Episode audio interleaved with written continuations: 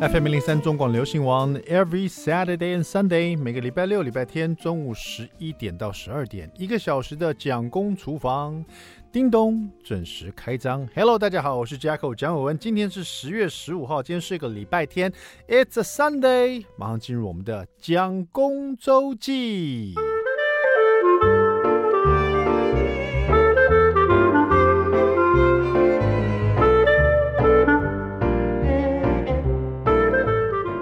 哎呀，时间真是飞快哈！我还记得以前我自己当小学生的时候，每天的功课长什么样子。没想到很快的，我就是一个爸爸，而我的儿子呢也变成小学生了。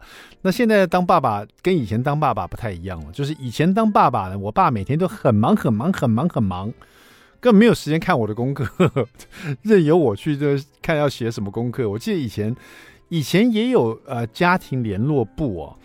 呃，家长也要签名，可是我爸就是说，有时候会，我不知道是我太狡猾呢，还是我爸比较不认真去管，说我写了什么。我常常喜欢写说功课，就是说本来功课是要写国语、数学，对不对？然后我都不写，我都写说功课画一张爸爸的图案，然后我就画一张爸爸图案，然后我爸说嗯不错，然后就签个名这样子。然后第二天呢，画一张妈妈的图案，我爸说哇，这两天都只有美术功课。我说对啊。啊，我爸要签名。第三天画一张无敌铁金刚，我爸就觉得很奇怪，为什么这这三天都是美术作业啊？这而且还还就是，反正我连画了五天的东西，呢总算被我爸逮到有一次。为什么功课都这样？你到底有没有写功课啊？然后才发现说我功课都你知道都没有，都胡乱写这样子。那现在小朋友功课跟以前的不太一样了，以前功课就有些是雷同啦，比如说抄课文啦、啊。这个国字训练呐、或是数学，数学的教法跟以前也不太一样。以前感觉是要背很多东西，现在现在要理解很多原理啊，这个有点不太同。因为我自己本身在教小，就是我 我在讲好，我是在当老师一样。我说不是，因为我以前把小孩子啊，就是会去安亲班嘛，安亲班你可以选择说他要不要到安亲班那边写功课，还是去安亲班那边学英文。还是去安亲班上才艺课。那以前刚当当爸爸的时候也不太了解，尤其小朋友刚上课，就想说啊，上课以后我们就多了很多时间，然后他可以去安亲班，我就多更多时间了。所以一开始的一二年级呢，就刚开始的时候就让小朋友上了很长的安亲班，加上才艺课，再加上什么功在学校在安亲班写功课这样子。后来我就发现这样也不好，因为他在家里时间变少了，而且我不太了解他的学习的，就是他的学习的能力怎么样。不，因为我也不太了解他学校功课长什么样子，都是安亲班老师在教。后来我就觉得不要这样子，从三年级开始，老大三年级开始就再也不去安亲班写功课了，然后也不上一些奇怪奇怪的才艺课，就只要上英文课就好了。然后呢，小的就是我的第二个儿子 Layton，他从一年级开始就是。通通都回家写功课这样子，我发现其实他们在家里写功课，尤其我有在家里的时候，我可以陪他们一起写功课。尤其那种小学生，一年级、二年级、三年级、四年级到五，反正到六年级都很简单呢。你在旁边就是稍微跟他们互互动一下，让他们在他们求学写功课这过程当中，第一个养成一个。在家里每天写功课的这种习惯，就是专心写功课的习惯。第二个，在他养成这个习惯的时候，你都有爸爸妈妈的身影在旁边陪伴着，总比旁边都是一些你知道，就是吵吵闹闹的同学，或者都是那个补习班老师，或者是安亲班老师。以前讲补习班老师了，现在都讲安亲班老师，不，他不是一样东西嘛？反正有时候老师，老师。他这也不是他的小孩，有时候老师就把答案给你了，你也不知道学生到，你知道你的小孩到底学到多少啊？那我想讲的是，因为这个原因呢，我就对于现在小学生的的功课就比较了解了。然后有时候我会觉得很惊讶，现在小学生的功课真的蛮特别的。呃，像老大他是小五了嘛，他最近有一项功课，从开学到现在每天都有，我就觉得很很有趣啊。他的功课叫做观察表。他每天都要观察什么东西？观察家里的家人呢，为他做什么事情？那这个观察表是每天的功课，有有点像在写日记，要回答四个题目。第一个，写出来你们家哪一个人为你做了什么事情？比如说，阿嬷帮我检查刷牙哦，或者是爸爸帮我煮早餐，或者是妈妈帮我买衣服啊，就是像这样的事情，讲一样家人为你做的事情，然后再再写出来。第二个题目写出来，家人如何帮你做这个事情哦，比如说。妈妈还要了解他的身高，才可以去帮他买衣服嘛。爸爸帮他做早餐的时候，还要知道说他喜欢吃什么，不喜欢吃什么，有没有？然后还有就第三样，就是觉得家人在帮你做这件事情的时候，他心里在想什么？就是说，比如我在做早餐给他吃的时候，我心里在想，我心他要去揣摩我的心理，就是他让这个小孩自己去想说，嗯，爸爸帮我做早餐时候他在想什么？哦，他可能在想说，希望我可以吃得饱，吃得好。然后可以长高高、长壮壮这样子。然后第四个题目就是，请问爸爸妈妈、家人帮你做这件事情，你得到了什么？哦，你觉得这四个问题都很有趣耶？家人做了什么？家人为什么帮你做这个？然后呃，这个他在做的时候心里在想什么？然后最后你得到了什么？那当然，Jackson 刚开始写的时候，他就是很不不知道该怎么写，他也不像我们大人会想那么多。他就你知道，比如说爸爸帮我煮早餐啊，他怎么帮我煮？他把东西把它煮熟啊。第四个、第三个，那爸爸在煮的时候心里在想什么？爸爸心里在想说，希望我把它吃光光。然后第四个，我得到什么？我我有早餐可以吃，啊，就是很无趣。可是我因为我都有陪他写的功课，我都劝他说，你要写多一点形容词啊，多了解一点啊。然后，所以他从第一次，那我觉得这功课好在在他不是一天的功课，他是每天哦。每天你都要想一样家人为你做的事情，一下哎，你你说我刚刚讲那些，其实一下就就快没有了。其实家人做了，真的，我有时候这都帮他一起想，你知道吗？因为帮他做吃的，叫他起床，帮他整理书包，或者帮他检查功课，帮他说故事，教他陪他弹钢琴。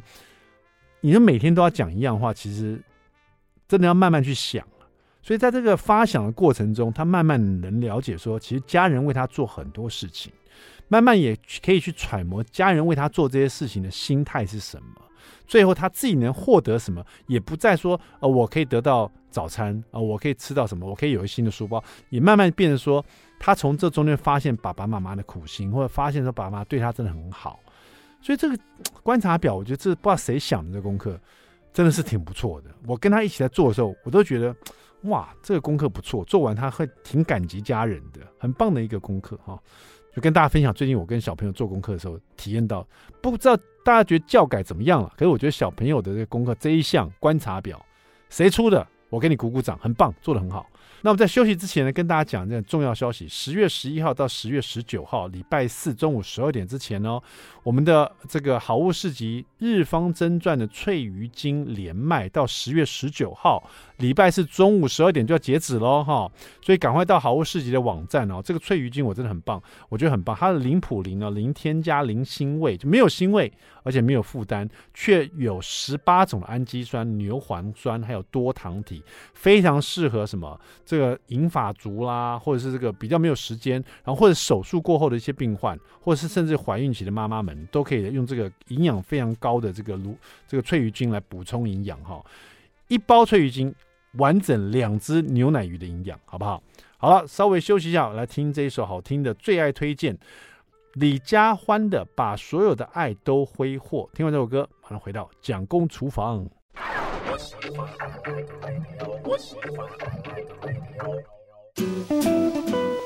FM 零零三中广流行王蒋公厨房，我们回来了我 back，我是 Jacko 蒋伟文。第二段第一个单元，蒋公来说菜。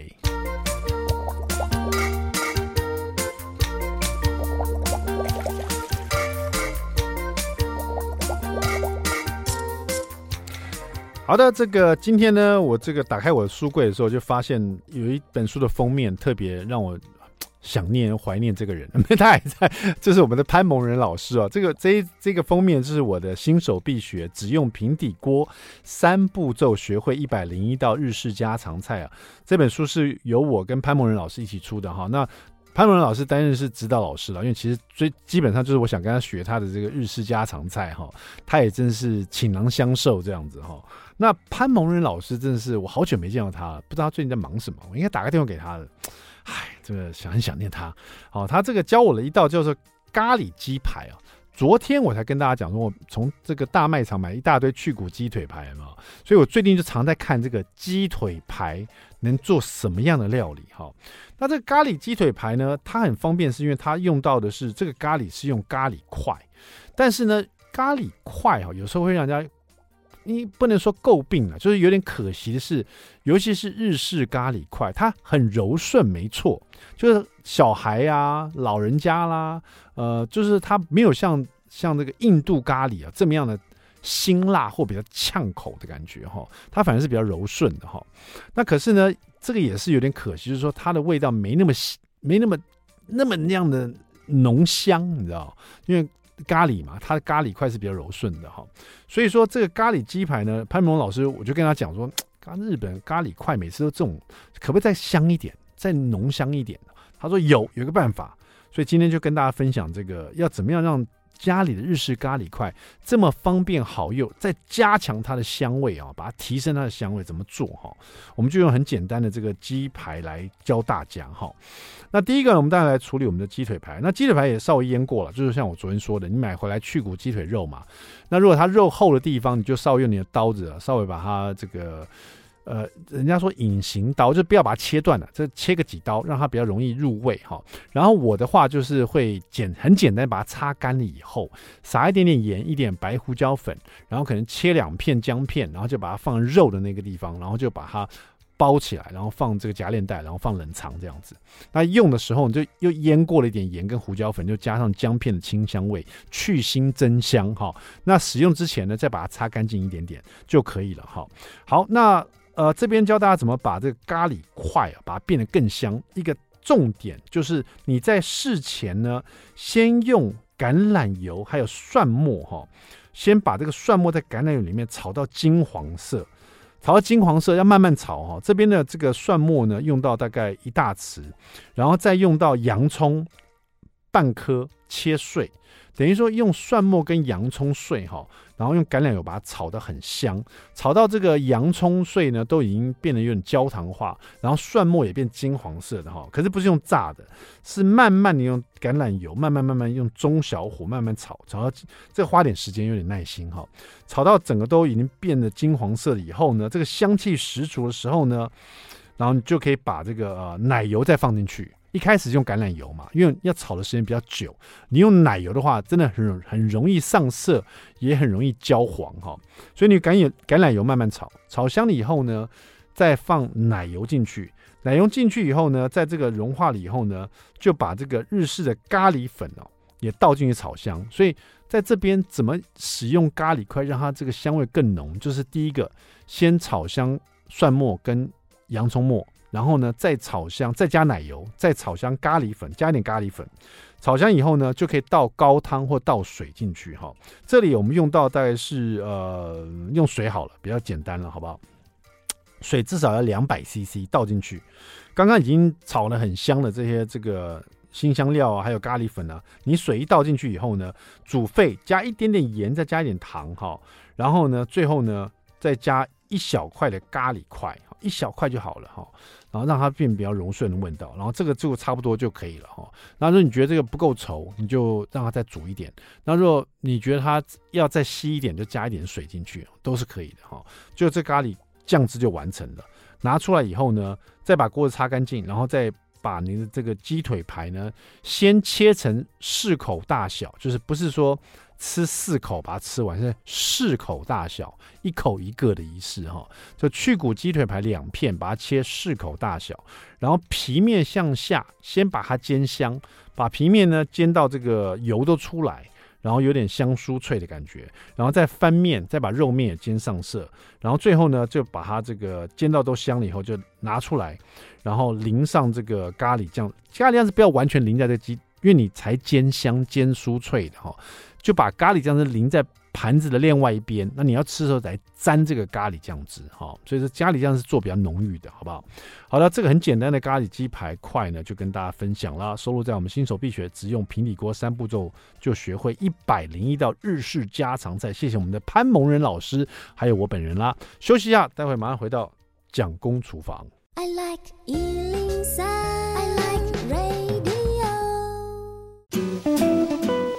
FM 零三中广流行王蒋公厨房，We back，我们回来了。今天我们厨房里面邀请到这个老师的老师哦，就是我们的蔡万丽老师。老师你好。哦，各位听众朋友，大家好，我是超力蔡老师。哇，蔡老师，我真的这开始学厨艺的时候，我就他以前就常在看你的节目啊，就是看你的书，看你的节目，因为你每次教学都非常简单，而且都教那种台湾味，或是很多很多自己的创意在里面，然后就看你就觉得很简单，而且很有那种很有信心大增的感觉哈、哦。真的吗？真的。你有那么年轻吗？哎呦，老师，我是看你长大的。谢谢谢谢。而且老师现在这个你常常周游列国，就是常常年年出国去这个味道侨胞哈。好像你上一次还跟这个潘蒙仁老师去了美国，是吧？对，去年八月份我们两个一起去哦，宣扬我们台湾的美食啊，尤其是在台湾小吃的这一块。对呀、啊，老师那时候到这个美国去，你还记得是哪几州吗？哦，去美东，美东，美东就华府啦、波士顿、亚特兰大，还有个北卡。那这样子一次来的侨胞会多少？差不多一千多人，一千多人啊！每个地方每个地方不一样，有个几百人啊，有的数十人啊。因为我知道他有的是有点像在做街头那种小吃的感觉，有的是在大礼堂里面。对对对，没错。各种各地方的那个民情不同哦。是，就华侨来支持，热情支持的程度也不一样。大家都是有时候会带一些外国人朋友来，是来吃台湾的小吃这样子。那将我们台湾小吃哦推广美国的主流哈社会，让那个美国人知道台湾，啊进而吸引他们来台湾旅游，对啊，然后来品尝台湾的美食。是老师，你每年去这个，你觉得这在国外哦最受，尤其在美国好了，最受欢迎的台湾台湾小吃是哪几样？我那个在我们的夜市小吃最受欢迎。那我们去到哪里哈？第一名的就是。咸酥鸡，咸酥鸡。那你说咸酥鸡，台湾到处都有，但你在美国的时候真的特别的珍贵。还有牛肉面，哎，牛肉面，牛肉面也是非常有名。还有卤肉饭，嗯，哦，你在台湾那些国民美食在那边都大受欢迎，所以很多的侨胞也在那边开了一些店哦，来做这些台湾小吃，生意都非常非常的好。对我们台湾现在卤肉饭，如果一碗你说这个五十块啊，大家都觉得有点小贵，你知道？哎，在美国一碗三块三块多美金呢。一碗一百多块，两百多块都有。不止不止，一碗可能要两百多块了，对不对哈？你还要小费，还要打税金啊。是的，就喝个豆浆，吃个油条，就就少了这三百块了。是是是。哇，在美国那个物价很贵，我有时候去美国就觉得啊，还是喝碗蛋花汤好了。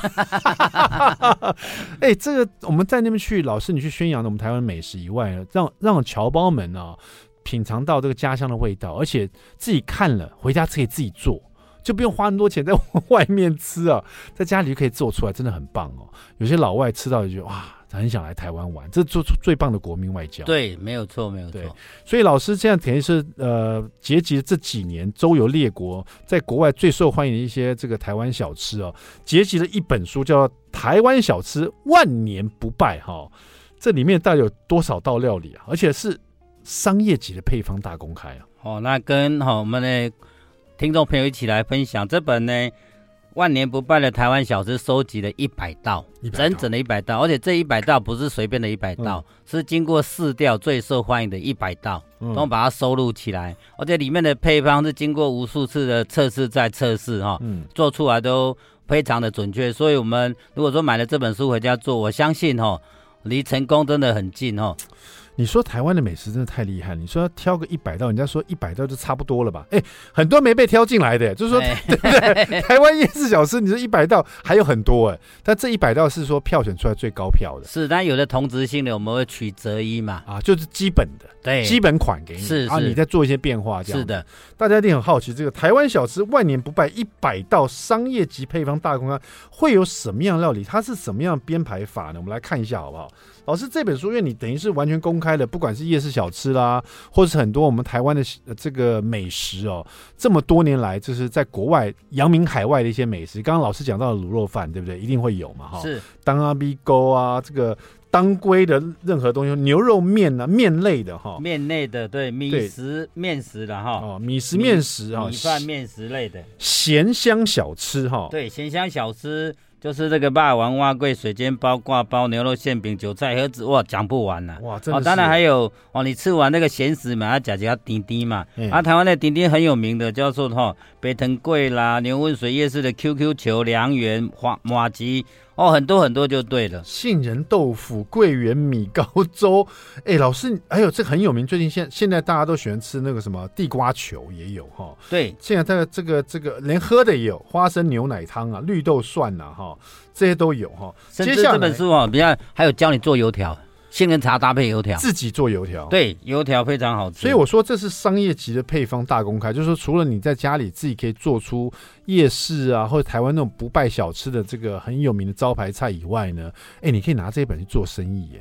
哦，对，这一本你学会以后，在家里多做几次以后，你量把它放大。是是是。哦，当然做生意不是这个少量的、小量的，那把量把它放大，就可以去当营业。而且你一次可以收集这么多，那你贩售的品项。可以依照季节性的稍微来调整。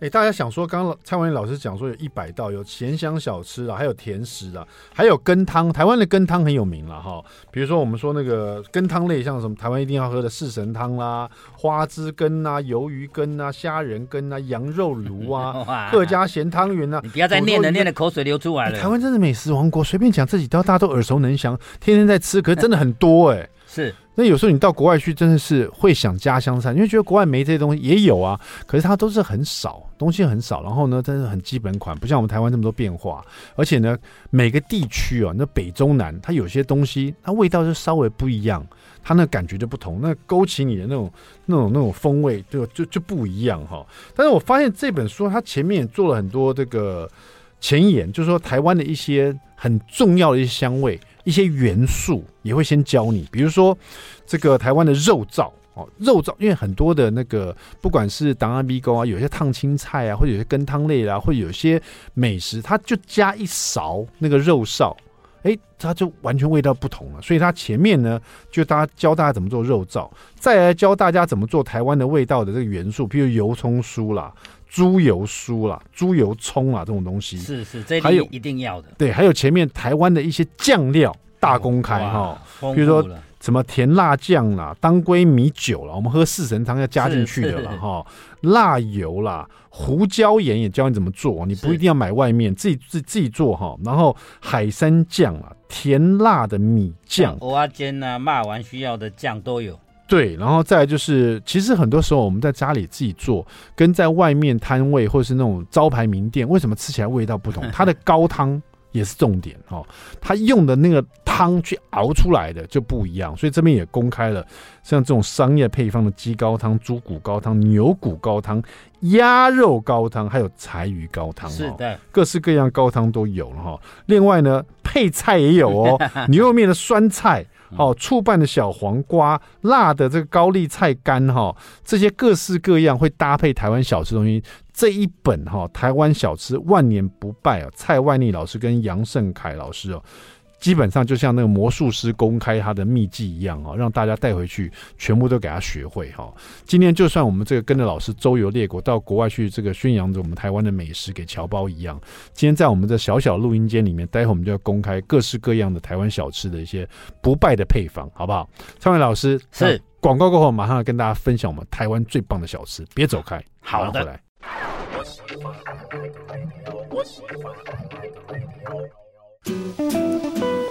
FM 零零三中广流行王蒋公厨房，我们回来了。今天我们厨房里请到老师老师蔡万利老师哈，带来这本台湾小吃万年不败。万利老师，你是哪里人呢、啊？我是台北县，现在新北市的平溪乡了。哦，你是台北市人？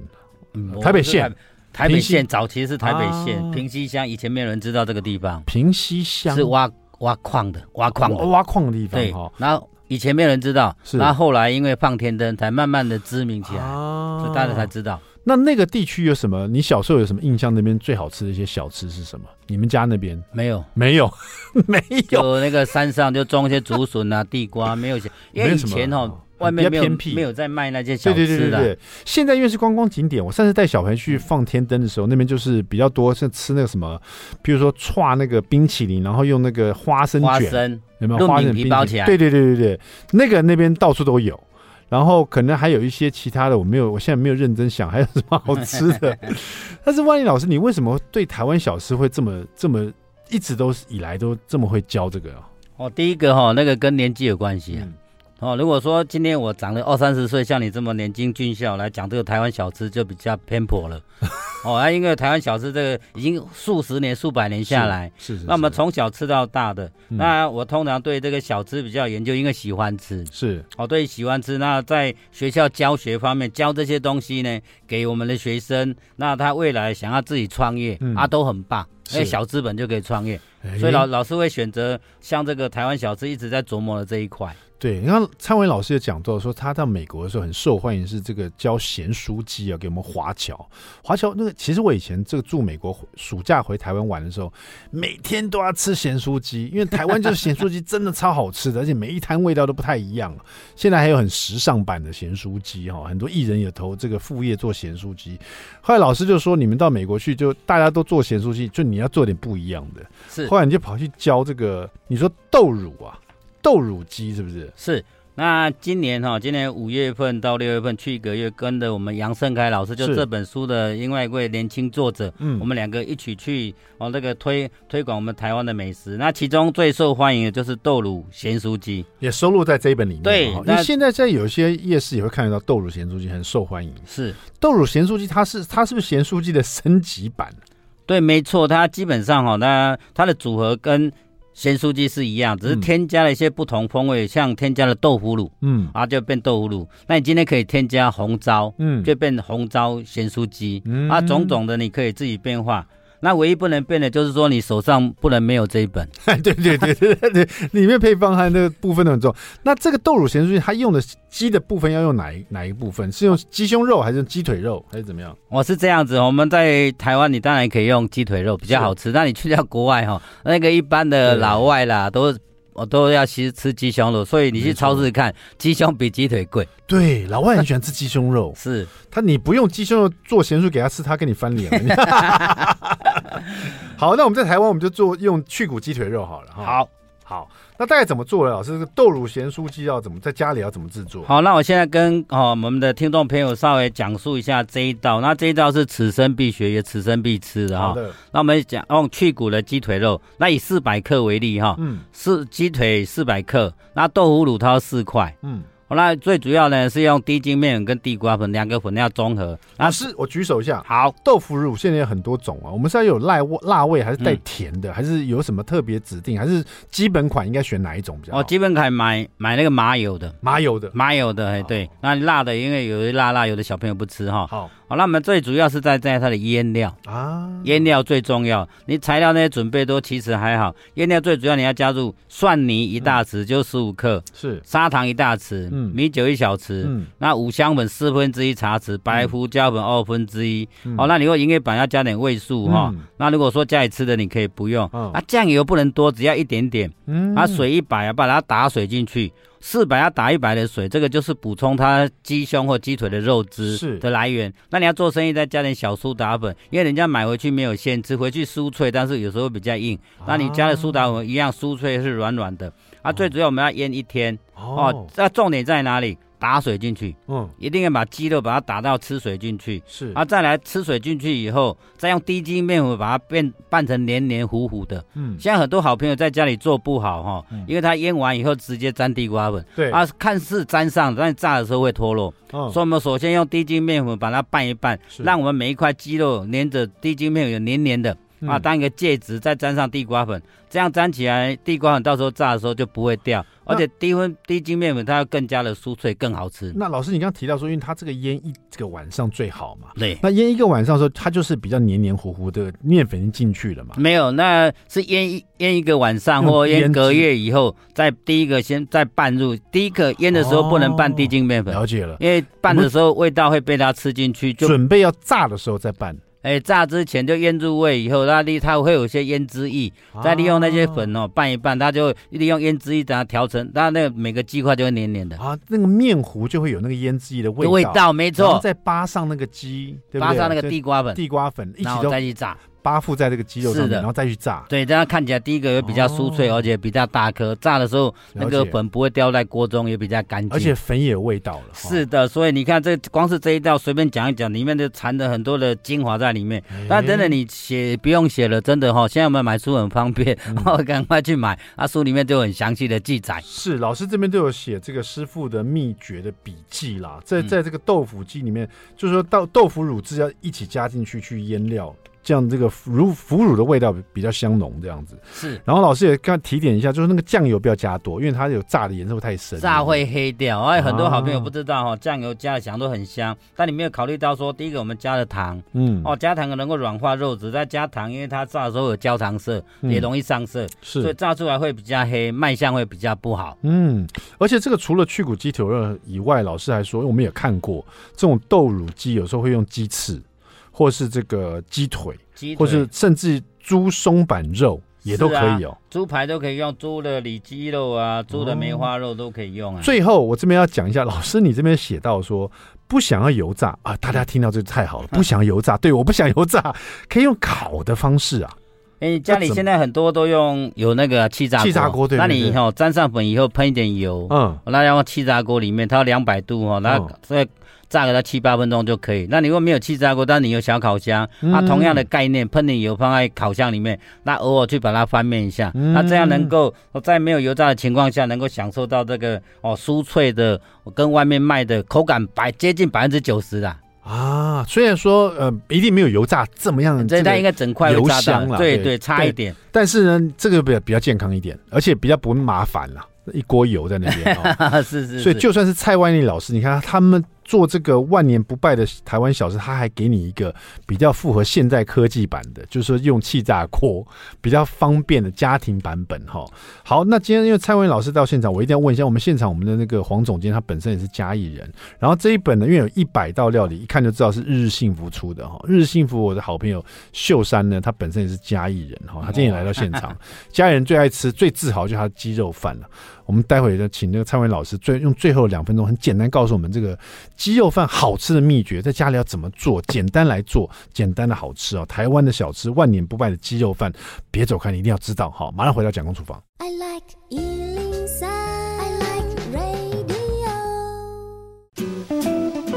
FM 零零三中广流行网蒋公厨房，我们回来了。要说我们台湾美食，卤肉饭绝对大家会马上想叮当讲到这个。另外一个饭一定是鸡肉饭哈，甚至于你走到家里的话，那鸡肉饭还比卤肉饭还厉害哈。那鸡肉饭 其实不知道为什么家里自己怎么做，就做不出来外面那个好吃的味道。那卤肉饭有时候我还可以模仿一下，鸡肉饭我就就做不好。蔡万英老师来了哈，今天我们这个老师中的老师，蔡老师这一本书的一个重点就是鸡肉饭，听说这是里面很受欢迎、做的最棒的一道。老师可不教我们？好，那这一次去美西哈，巡回七八个城市也做有做这一道。嗯，啊，这一道最主要家里做失败的原因就是因为鸡肉太柴了啊，重点是鸡肉太柴了哈。啊，鸡肉太柴，它酱汁做不好，嗯，酱汁没有做好，香气也不够，香气不够哈、啊。那我们来介绍一下这个材料哈、嗯，最主要我们去鸡胸，嗯，我们今天用鸡胸，鸡、嗯、胸啊，以前没有，以前用火鸡肉，现在用鸡胸就可以了哈，所以叫做鸡肉饭。嗯，那用葱姜。哦，那一些酒哈，那放在锅子里面煮鸡胸，嗯，那这个就是很重要的技术了。嗯，哦，当水滚以后放进去，它就不会滚了。对，你再次让它滚起来，需要它两分钟时间，那，嗯，再继续小火煮两分钟，然后滚了四十分钟。嗯，关起来，四分钟，盖锅盖，嗯，盖锅盖，然后泡个十到十二分钟，看你的鸡胸厚薄而定。是，好，那最后。最后啊，这个时候你就可以拆一点看看有没有熟，应该会熟了，一十分钟一定会熟的哈、嗯。那如果说不知道怎么试的话，可以拿一个温度计插在鸡肉的中心，如果达到七十五度，那就是刚刚好断生点。断生点这很重要，就是非常的嫩。哦、那你拿起来以后，趁热哈，趁热哦。真的要把它用叉子把它拆开，如果冷了以后它会一缩，它又硬掉了。那、嗯啊、再来，你现在煮的都没有问题，可能你是没有一次吃完了、啊，可能明天要吃。对，那你不是有煮鸡肉的水吗？是，那你拆完丝以后，你要再把那个高汤泡。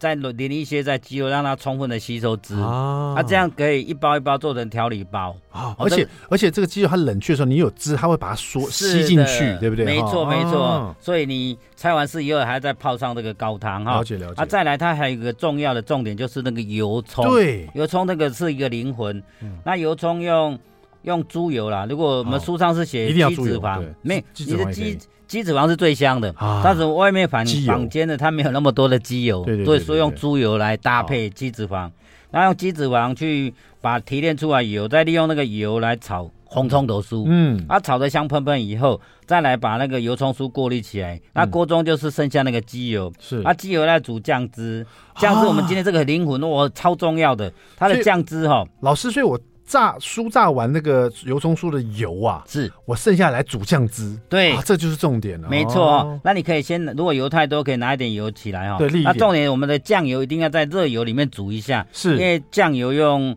酿造它有点微微的豆腥味啦，豆的哈发酵味道。那么经过这个热油把它煮一下以后，产生酱香味，这个就是很重要。啊。再加点一点点的绍兴酒，啊一点砂糖，那你做生意加点味素哦。那再这把它调和起来，那这个你可以做成一包一包夹链袋，小包的。那刚才的鸡肉你也可以把它一包一包弄成调理包冷冻的。那你改天要吃的时候，只要煮个白饭把它复热，它就可以复制比外面更加美味的鸡肉饭。所以到。一定要学会，所以我们保存的时候，这个碎的鸡肉丝呢，跟这个高汤放在一起保存，酱汁呢保存是分开保存比较好，一小包对，不要把它合在一起保存，不能一包嘿，是是，因为那个酱汁的咸会让这鸡肉越来越干的，越来越越来越财吗，对。